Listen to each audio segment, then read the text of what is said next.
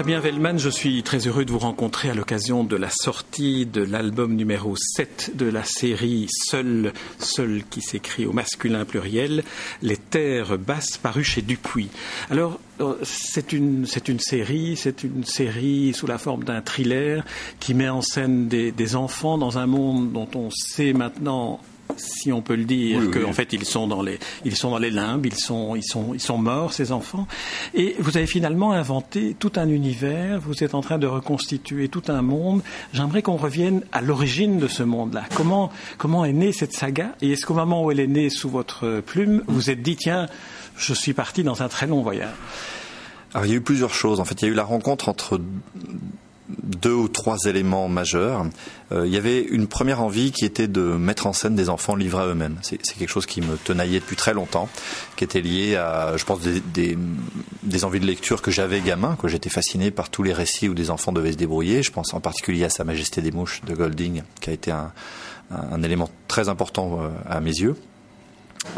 Et le fait que ça soit dans une ville était important parce que j'aimais bien l'idée que ce soit une robinsonnade urbaine sur une île déserte. De toute façon, Sa Majesté des Mouches, c'était déjà un peu plus déjà vu, un peu cliché éventuellement. Donc je me suis dit, ok, j'ai envie de ça, des enfants tout seuls dans une ville. Alors comment expliquer ça? C'était pas encore très clair. À côté de ça, j'avais un goût prononcé pour tout ce que j'appellerais les imaginaires de l'au-delà. C'est-à-dire, qu'est-ce qui fait qu'une société, à un moment donné, s'interroge sur ce qui nous attend après la mort et fait des propositions, que ce soit l'idée du paradis, de l'enfer, et puis par exemple au Moyen-Âge, l'invention du purgatoire, des limbes qui ont fini par apparaître, et que ce ne soient pas les mêmes propositions en fonction des religions, en fonction des époques. Donc cet imaginaire-là me passionnait. Et la rencontre qui a permis de tout réunir, c'est celle de Bruno Gazzotti, à qui j'ai proposé un peu mes envies à l'époque, en particulier cette idée de robinsonnade urbaine, en disant ça pourrait être lié à ces imaginaires de l'au-delà et en particulier à ces limbes. Et il m'a dit c'est ça, c'est la solution que je veux. Donc là où j'avais pas encore été sûr à 100% au début de la finalité de ce qu'on voulait faire, avec lui, c'est devenu évident. On s'est dit, ok, on noue tout ça, ça a l'air de faire sens. Et de là, on s'est dit, on va tenter de transformer l'essai de la série, à savoir, parce que je dois expliquer un tout petit peu d'un point de vue pragmatique comment ça se passe dans le marché de la BD. Si au bout de 2-3 albums, la série décolle pas, c'est fini. Donc on peut pas être sûr au début qu'on va partir sur une saga épique de dizaines d'albums. On est obligé d'être un peu pragmatique et de se dire, bon, commençons. Puis on verra jusqu'où on peut aller. J'ai des séries qui se sont arrêtées au 3e ou 4e album parce que les ventes n'étaient pas au rendez-vous. On essaie de boucler les choses honorablement pour que le lecteur ne se retrouve pas trop sur le carreau. On essaie de faire une chute. C'est pas toujours le cas. Des fois, on n'a pas le temps de le faire. Dans le cas de Seul, on s'est rendu compte assez vite, au tome 2-3, que c'était bon. La série était bien lancée, qu'on avait un lectorat qui depuis, a fait boule de neige, donc on est ravis. Et donc, à partir de là, on a pu se dire, c'est bon, on n'aura pas à clore plus tôt que prévu la série. Le risque étant, si on avait dû arrêter avant, qu'on se serait arrêté sur un dénouement finalement assez classique, parce que le côté « Ah, en fait, ils sont morts », on l'a vu un millier de fois dans la littérature de science-fiction ou fantastique. Alors que nous, l'idée, c'était non seulement « Ils sont morts », mais qu'est-ce qui se passe après? Et c'est là que ça devient, à mon avis, réellement intéressant.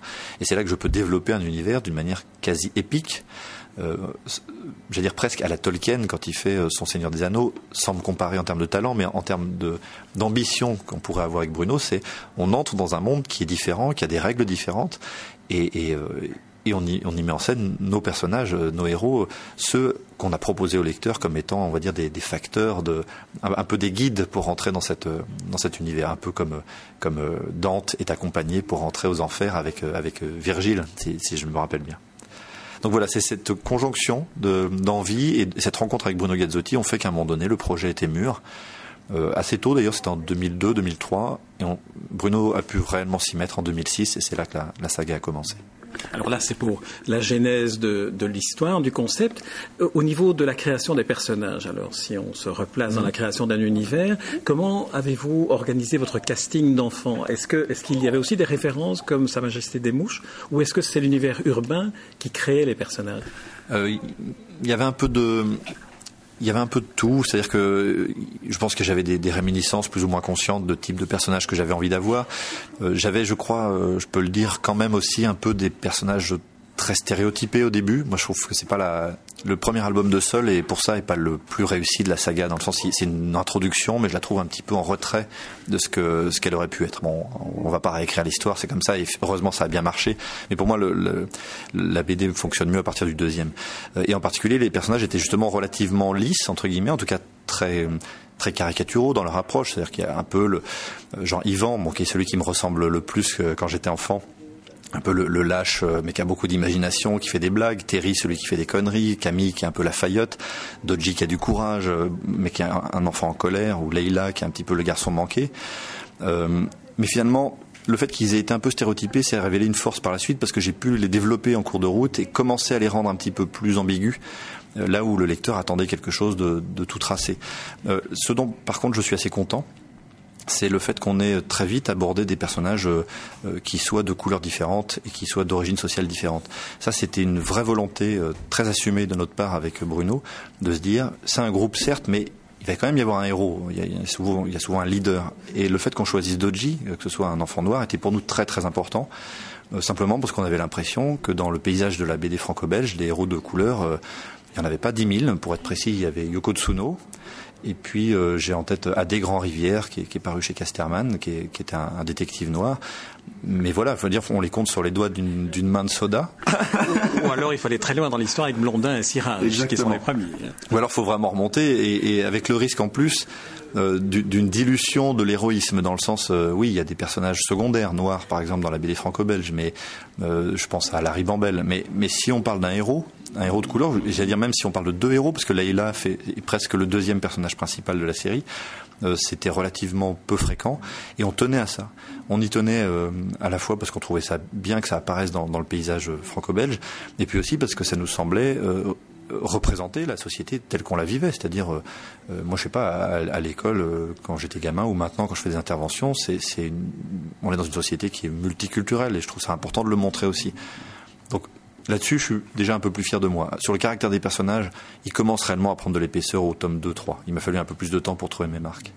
Oui, et dans la diversité et dans la multiculturalité, c'est aussi grâce au fait d'avoir créé une série qui se passe dans une ville que vous pouvez arriver aussi à multiplier ça. On n'imagine pas sur une île déserte non plus d'avoir une telle variété de personnes. Bah, c'est vrai que l'aspect urbain, en fait c'est aussi parce que j'ai l'impression que ça correspond maintenant à un mode de vie de nos lecteurs. C'est-à-dire que de plus en plus, la plupart je veux dire même des Français ou des Belges en général vivent en ville ou d'une manière ou d'une autre sont en rapport avec la ville.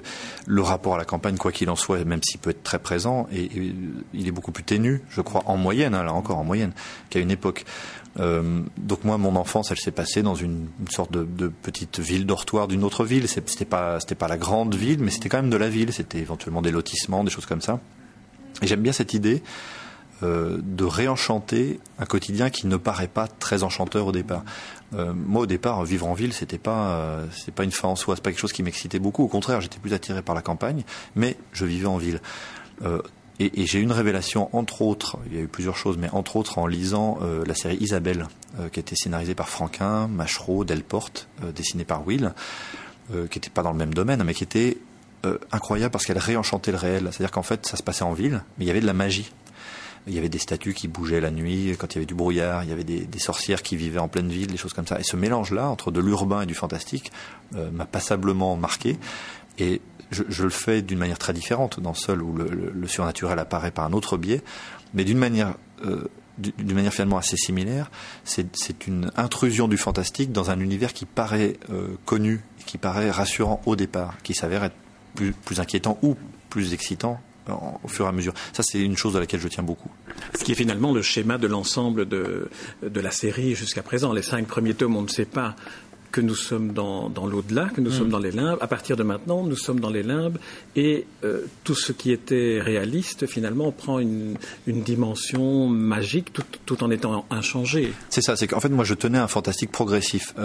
Un des péchés de jeunesse qu'a encore la bande dessinée, qui a maintenant acquis ses lettres de noblesse pour beaucoup de super bons albums, mais il y a quand même encore un truc qui pose question, ce fameux péché de jeunesse, c'est celui de tout montrer parce qu'on peut tout montrer. C'est le même, le même problème que les images de synthèse au cinéma. Puisqu'on peut tout montrer, parce qu'on a les moyens de tout modéliser, on va tout montrer. Et résultat des courses, il n'y a plus aucune magie, il n'y a plus aucun imaginaire. Moi, je préférais à la limite un film fait avec des effets spéciaux moins au point que maintenant, genre le premier Alien, qui était, cela dit, un très bon film, très bien fait, mais on voit très peu la créature, mais c'est d'autant plus effrayant qu'on la voit très peu. Donc finalement, d'une économie de moyens, enfin, bon, cela dit, sur un film qui a coûté des millions, mais appelons ça quand même une économie de moyens, on en fait une force. La BD, je trouve, dans Seul, on essaie de faire la même chose. On essaie de se dire, c'est pas parce qu'on peut tout montrer qu'on doit tout montrer. Et donc on a paradoxalement une approche très soft du fantastique. Le fantastique arrive par toutes petites touches. Ou, je donne un autre exemple, quand il y a un requin, dans le cas du Clan du Requin, le troisième album de la série, on le voit souvent uniquement de la surface de l'eau. On voit l'aileron qui passe, on voit la forme sous l'eau, mais c'est tout. On le voit très rarement en entier, à une exception près, quand une gamine va voir l'aquarium par en dessous et qu'elle voit le requin. Et on tenait à garder cette espèce de côté... être avec les enfants, à leur niveau, comme si on regardait par-dessus leur épaule. Parce que du coup, on est vraiment avec eux et l'angoisse, elle est vraiment là. Donc c'est une mise en scène, somme toute, assez cinématographique. Et c'est une utilisation du fantastique avec parcimonie. Des petites doses, ça et là. Finalement, c'est comme la cuisine, hein, c'est une épice mise au bon endroit et dans la quantité qu'il faut, elle est super. Si on en met trop, on sabote le plat. Pour moi, le fantastique, c'est une épice incroyable. On peut vraiment relever un plat avec ça, mais il ne faut pas en abuser. Et dans Seul, il y a une montée progressive du fantastique. On s'aperçoit maintenant que ça pourrait aller encore sans doute plus loin. Mais si on l'avait mis dès le début, on aurait sans doute perdu une partie des lecteurs, en particulier les lecteurs qui n'aiment pas le fantastique, qui n'aiment pas tellement les récits abracadabrantesques, on va dire. Or, Seul s'adresse, et ça a l'air d'être le cas actuellement, on le voit avec nos lecteurs, s'adresse aussi à des gens qui n'aiment pas la science-fiction ou le fantastique. Parce que on les a amenés un peu par la main, en fait. On leur a dit, allez, venez, ça peut peut-être quand même vous intéresser. Et on apporte du fantastique par dose homéopathique dans un univers qui, on va d'ailleurs essayer de l'expliquer dans le tome 8, ressemble à la réalité pour une raison qui est finalement assez logique. Oui, l'ambiguïté reste permanente parce qu'on se dit, cette image tellement réelle de la ville finit par créer le doute alors qu'on sait que maintenant on est passé de l'autre côté du miroir. C'est comme si on ne pouvait pas vraiment y croire en fait, exactement. Et d'ailleurs c'est le cas de ces enfants qui disent mais c'est pas possible ce qui nous arrive, ils sont dans une espèce de déni de ça. Ce qui moi m'intéresse en termes dramaturgiques, de se dire tiens, des personnages qui refusent de voir la vérité en face, c'est forcément super intéressant à traiter. Mais il se trouve que... j'ai eu le parti pris dans le tome 6, à partir du moment où on révèle qu'ils sont dans un endroit qu'on appelle les limbes, mais qui ne sont peut-être pas les limbes catholiques, pas au sens strict du terme. On a pris le soin de faire une scène qui était très importante à nos yeux avec Bruno, qui était de mettre en scène les personnages en train de parler de religion et s'apercevoir que ces enfants qui sont là n'ont pas tous la même religion, voire même il y en a, ils ne sont pas croyants. C'était une manière de dire au lecteur, vous voyez, on est comme vous, on se pose cette question, mais attends, si on n'est pas croyant, ils sont où, juste, qu'est-ce qui leur arrive? Et il y a un personnage qui sert un peu de guide au lecteur athée, ou purement cartésien, qui est Anton, un enfant précoce, qui justement a ses petites théories, et qui sont bien entendu les miennes derrière, hein, je le fais parler, et qui sont des théories qui, entre guillemets, sont rationnelles, que moi je fournis au lecteur comme du grain à moudre, en disant après tout, pourquoi pas. Et dans le tome 8, Anton va développer un peu plus cette théorie et expliquer justement ce qui questionne beaucoup de lecteurs, pourquoi ces limbes ressembleraient à la réalité, parce que ça paraît complètement improbable et en même temps, selon son point de vue, et donc le mien, c'est complètement logique. Ça ne peut pas être autrement. Mais comme vous êtes un raconteur d'histoire, vous appartenez aussi à cette théorie qui permet de distinguer ce qui est humain de ce qui ne l'est pas. Ce qui est humain, c'est ce qui raconte des histoires pour se consoler de savoir qu'il va mourir. Donc il faut inventer un monde au-delà et un monde en deçà. Oui, c'est ça, c'est que finalement, il y a beaucoup de récits qui sont là pour essayer d'apporter des réponses à des questions ancestrales. Alors du moins, des réponses, c'est un grand mot, c'est plutôt de montrer au lecteur qu'on se pose les mêmes questions. C'est plutôt comme ça que j'évoquerai les choses vis-à-vis de Seul, c'est que je prétends apporter aucune réponse aux enfants. Par contre, j'aime l'idée que les enfants qui liront Seul se diront « je ne suis pas le seul, paradoxalement, à me poser ces questions sur la vie après la mort, même sur la vie en général, parce que finalement, qui dit se poser des questions sur la vie après la mort, dit se poser des questions sur la vie tout court. C'est des questions existentielles. C'est, je crois, Camus qui avait dû dire que la seule question philosophique qui vaille, c'était pourquoi continuer à vivre, finalement. Est-ce que ça en vaut la peine ? C'était le suicide. Exactement. Donc finalement, moi, j'aime bien partager ces questions avec un enfant, non pas pour lui dire j'en sais plus que toi, parce que personne ne peut en prétendre en savoir plus qu'un enfant, à part à avoir des convictions très fortes, ce qui n'est pas mon cas, Par contre, on peut essayer de dire à l'enfant, tu vois, je suis un adulte, mais je me pose les mêmes questions que toi, donc tes questions sont légitimes. Ça, je trouve ça important.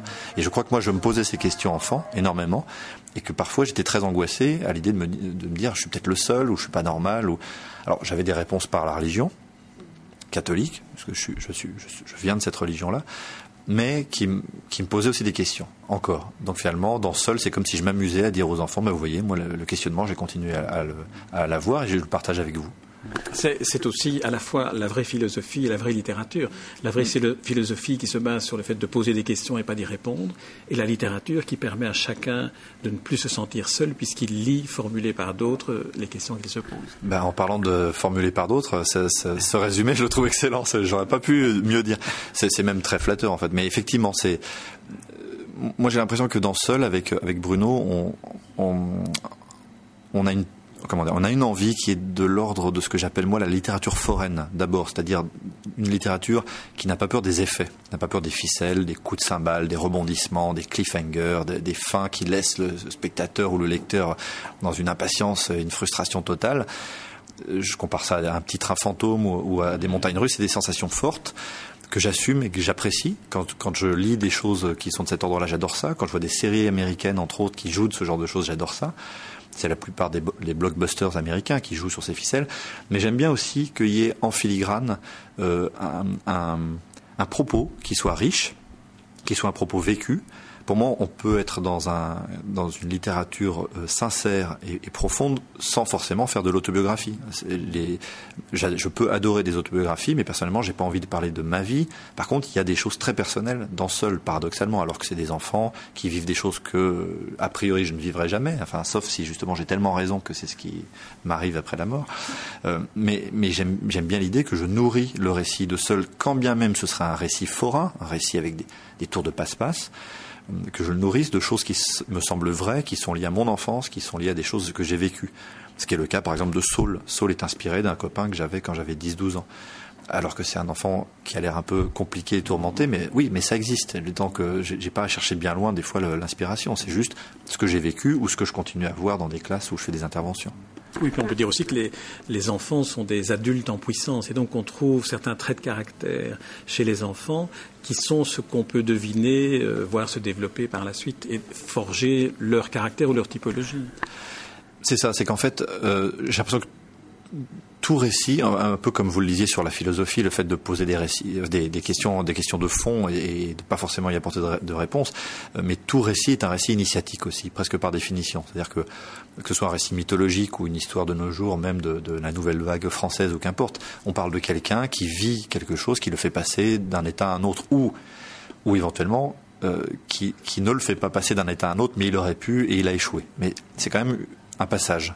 Or, qui dit passage, dit initiation. Donc, en fait, Seul est très classique là-dessus. C'est un récit initiatique d'enfants, si ce n'est que eux, leur initiation, elle est post-mortem, c'est la nouveauté.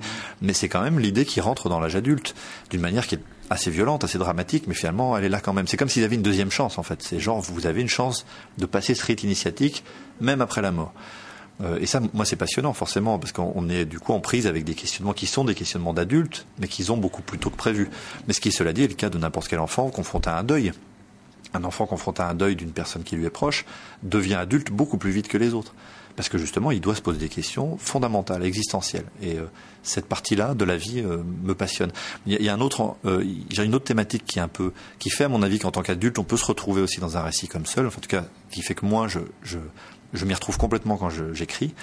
C'est que même en étant adulte, il y a plein de fois dans la vie où j'ai l'impression d'être un enfant, où j'ai l'impression de jouer le rôle d'un adulte en me disant, là, je crois qu'un adulte mûr devrait dire ça.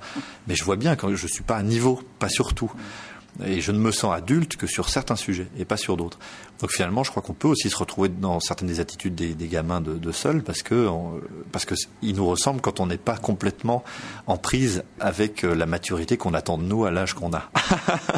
Alors il y a une dimension que je n'avais pas perçue, c'est en vous écoutant tout à l'heure que finalement elle m'est apparue, c'est le fait que les personnages s'interrogent sur le lieu où ils sont. Est-ce qu'on pourrait dire que, en poursuivant le récit initiatique et en l'inversant, qu'ils s'interroge aussi sur le comment sortir d'ici, c'est-à-dire revenir en arrière.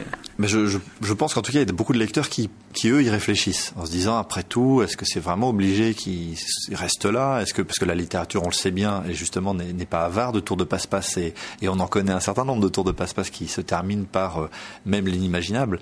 Il serait trop tôt pour que je donne des réponses aux lecteurs par rapport à ça. Moi, je pars du principe, pour l'instant, que certains des enfants qui sont dans la série, il y en a peut-être qui n'ont pas complètement perdu cette possibilité, en se disant, après tout, si la théorie d'Anton est juste, à savoir si effectivement il y a peut-être encore une parcelle de vie quelque part, peut-être qu'il y aurait éventuellement une possibilité de revenir en arrière. Elle n'a pas été évoquée du tout pour l'instant par les personnages de la série, mais elle est beaucoup évoquée là encore par les lecteurs. Il y en a qui disent tiens, peut-être quand même. Mais les lecteurs se posent énormément de questions aussi sur la possibilité qu'ils puissent accéder au paradis, ou alors éventuellement accéder à l'enfer. Mais il y a énormément cette question finalement de rapprocher les limbes d'une forme de purgatoire. Un passage, justement, c'est ce qui m'intéresse dans la notion de purgatoire ou de limbe.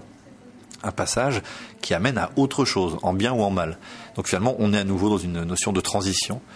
Alors après, je me garderai bien d'en donner plus au niveau des informations sur le reste. Mais en tout cas, les thématiques sont là, effectivement. Oui, oui. Et c'est vrai que ça, c'est le récit initiatique, puisqu'il y a un passage avec trois issues possibles, le paradis, l'enfer ou le retour. Et j'aurais même tendance à dire qu'effectivement, la plupart des rites initiatiques sont en fait des récits de deuil. C'est-à-dire qu'en fait, un récit initiatique, par définition, c'est une mort symbolique et une résurrection, si ça se passe bien. Un récit initiatique, c'est finalement comme un jeu de trapèze, c'est-à-dire qu'on lâche un trapèze pour en choper un autre. Or, on n'est jamais sûr d'atteindre le deuxième trapèze, donc il y a une mort possible, un peu comme le chat de Schrödinger, on peut mourir, pas mourir, tout se joue là. Si on réussit, on a passé l'épreuve et l'initiation est réussie. Si on a échoué, l'échec peut être sanctionné par la mort. Dans les rites initiatiques dits primitifs, ça pouvait être la mort du jeune enfant. Mais finalement, c'est vrai de n'importe quelle étape de la vie. J'essaie d'avoir un boulot, je l'ai pas. Initiation, pas initiation. Je deviens un membre actif de la société, parce que de nos jours, avoir un métier ou pas, par exemple, est extrêmement important en termes d'image de soi et d'image vis-à-vis des autres, alors que c'est discutable. Mais ça, par exemple, avoir un boulot de nos jours est un rite initiatique, etc. On pourrait le dire de n'importe quel moment de la vie. C'est pour ça que le schéma de ce qu'est un rite initiatique réellement, me fascine et que je peux le décliner dans quasiment tous mes albums. Et chaque expérience vous transforme le regard que vous avez sur les autres et le regard des autres sur vous. C'est ça, parce que c'est une résurrection. Et si on reprend, il y a un modèle qui est très connu qui parle de ça, c'est le modèle qui a été mis en avant par un théoricien qui s'appelle Campbell, qui a appelé ça le héros mille visages, je crois, qui dit que dans toutes les mythologies fondamentales, il y a les mêmes étapes, dont un personnage qui vit dans un univers connu, qui est le sien, puis il y a l'appel de l'aventure, il le refuse au début, et puis finalement, il l'accepte. On reconnaît là le début de la plupart des grosses sagas américaines, comme Matrix, Le Seigneur des Anneaux, je sais pas, Star Wars, tout est là. Un mentor arrive avec un objet magique et pousse le héros à accepter l'aventure. Donc le héros quitte son univers clos de départ, il vit plein d'aventures, et il meurt symboliquement. Et il renaît. Je le fais en très rapide, il y a d'autres étapes, mais en gros c'est ça. Et donc en fait c'est ça, même des grandes sagas sur des tomes et des tomes, c'est la même chose. C'est comment on traverse des épreuves, comment on prend le risque de mourir, comment à certains égards on meurt. On meurt à soi-même, ou on meurt à ce qu'on a été, on meurt à l'enfance, et on devient éventuellement adulte, ou on disparaît en essayant de le faire. Parce que là encore, un rite initiatique, c'est un risque. Alors on a évoqué toute une série de dimensions, les personnages, le décor, la ville. Est-ce que vous pourriez nous dire quelques mots sur la manière dont vous travaillez avec Bruno Gazzotti dans cette démarche-là, dans cet échange-là sur qu'est-ce que le graphisme, le dessin apporte et comment il s'entrelace avec votre imaginaire? Alors la grande force, il y en a plusieurs, mais les grands talents de Bruno Gazzotti, c'est d'être d'abord un excellent metteur en scène, c'est-à-dire qu'il est... Il est juste incroyable. Il est capable, avec une page où il y a parfois 10, 11, 12 cases, ce qui est quand même énorme, de faire tout comprendre avec une habileté qui, moi, me sidère encore. Et il a surtout un sens de ce que j'appellerais le semi-réalisme, un peu l'école Marcinelle, comme on l'a appelé à une époque, qui est à la fois ni complètement réaliste, qui serait presque photoréaliste, ni du côté du gros nez franco-belge, qui est entre les deux, dans le sens où c'est très synthétique, très péchu, très dynamique, comme peut l'être parfois le côté cartoon, mais on reconnaît tout. Quand une voiture est dessinée par Bruno, on peut reconnaître la marque de cette voiture. Quand il dessine un flingue, c'est un type de flingue, c'est pas n'importe quel flingue. Et en fait, les enfants sont très sensibles à ça. Et j'avais l'intuition de ça, que si on voulait justement entrer dans un univers fantastique qui risquait de nous emmener assez loin dans le non crédible, il fallait que le décor, la mise en scène, tout ça soit extrêmement précis, extrêmement crédible. Là encore, c'est une manière de prendre le lecteur par la main en disant, bon, ça, vous allez voir, on dirait le monde normal, vous voyez, ça ressemble au monde normal, c'est très bien dessiné, mais on va aller petit à petit vers autre chose. Moyennant quoi, là encore, les lecteurs nous suivent plutôt bien et sont contents de reconnaître les choses. Il y a un gamin récemment nous a dit, tiens, là, je vois que le fusil que tient Seul, il date de la Deuxième Guerre mondiale, voilà le modèle, donc c'est bizarre, comment ça se fait qu'il a un vieux fusil, etc. Donc, bon, il se trouve qu'on n'avait pas super expliqué dans la série, en fait on avait l'explication en tête mais on l'avait pas expliqué dans l'album, c'est qu'en fait ils étaient dans un musée de la guerre à un moment donné dans le tome 6, que donc ils se sont servis, ils ont plein de costumes militaires de l'époque, mais n'empêche qu'ils l'avaient repéré. Donc ça, pour moi, c'est super important que cette mise en scène et que son style de dessin soit entre guillemets le plus réaliste possible, sans tomber dans un excès de réalisme qui rendrait les choses trop dures. Si c'était trop réaliste, le récit pourrait devenir réellement dramatique. Or, il faut quand même qu'on soit dans un semi-amusement. Il faut que l'équilibre soit maintenu entre de l'excitation et de la peur. Seul, c'est ça. C'est un mélange entre excitation et peur, comme un train fantôme. Il faut qu'on ait peur, mais il faut aussi qu'on éclate de rire l'instant d'après. Le dessin de Bruno, il est pile poil au milieu. Fabien Vehlmann, ma dernière question sera, parce que on vous écouterait pendant des heures, alors ma dernière question sera, est-ce que votre regard à vous, Fabien Vehlmann, a changé sur la ville, à force de vivre dans un univers que vous construisez, que vous alimentez par l'observation que vous faites du monde, des êtres, est-ce que votre regard se transforme? Est-ce que vous avez l'impression maintenant d'être dans un univers qui est peut-être celui-là? En fait, j'ai toujours été comme ça, c'est-à-dire que je crois que j'ai toujours vécu la ville autour de moi comme un terrain de jeu potentiel, un terrain d'imagination. Sans doute parce que pour plein de raisons, j'ai été comme ça très vite quand j'étais gamin, à savoir que c'était ma manière de, je sais pas, quand je m'ennuyais, de réenchanter les choses autour de moi. Mais je pouvais pas m'empêcher de m'imaginer gamin quand j'allais à l'école à pied. Tiens, là, il pourrait se passer ça. Ici, il y avait une guerre contre des extraterrestres. Qu'est-ce que je ferais? Donc finalement, tout ce qui m'entourait, le mobilier urbain même, devenait terrain de jeu fantasmatique. Et finalement, ça continue. C'est-à-dire qu'il m'arrive parfois d'être en ville et de prendre une photo d'un coin en disant, tiens, ça, je pourrais l'utiliser dans Seul de telle et telle manière. Donc, je veux dire, heureusement ou malheureusement, j'ai pas tellement changé depuis que je suis gamin. Je sais pas si je dois m'en réjouir en disant que j'ai une force d'imagination qui est restée la même, ou si je dois m'en plaindre en disant que j'ai pas tellement mûri depuis que j'ai 12 ans, quoi. En tout cas, nous qui avons lu l'album et qui invitons ceux qui nous écoutent à le lire, on ne se plaindra pas du fait que vous soyez resté enfant dans la capacité d'imaginaire. Je vous remercie pour cet entretien, Fabien Vehlmann, et je rappelle le titre du dernier album que vous co-signez avec Bruno Gazzotti au dessin, Les terres basses. C'est le 7e tome de la série, de la saga Seul, qui est paru chez Dupuis et que je recommande à chacun de lire, toutes affaires cessantes. Merci. Merci beaucoup.